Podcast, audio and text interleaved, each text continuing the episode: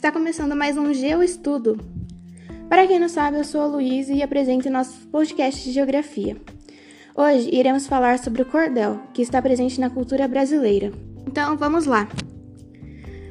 A literatura de cordel teve início no século XVI, quando o Renascimento passou a popularizar a impressão dos relatos que, pela tradição, eram feitos oralmente pelos trovadores. A tradição desse tipo de publicação vem da Europa. O cordel é um gênero literário popular escrito na forma rimada, originado em relatos orais e depois impressos em folhetos. Esse tipo de poesia relata os costumes e as crenças do povo, no qual personagem, os personagens podem ser reais ou fictícios.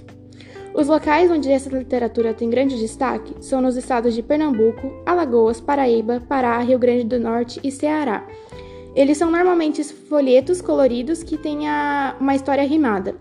E a capa deles é feita em forma de estilogravura, que é uma impressão com desenhos. Normalmente são preto e branco, mas possuem também os coloridos. Espero que você tenha, tenha gostado e até o próximo Geoestudo.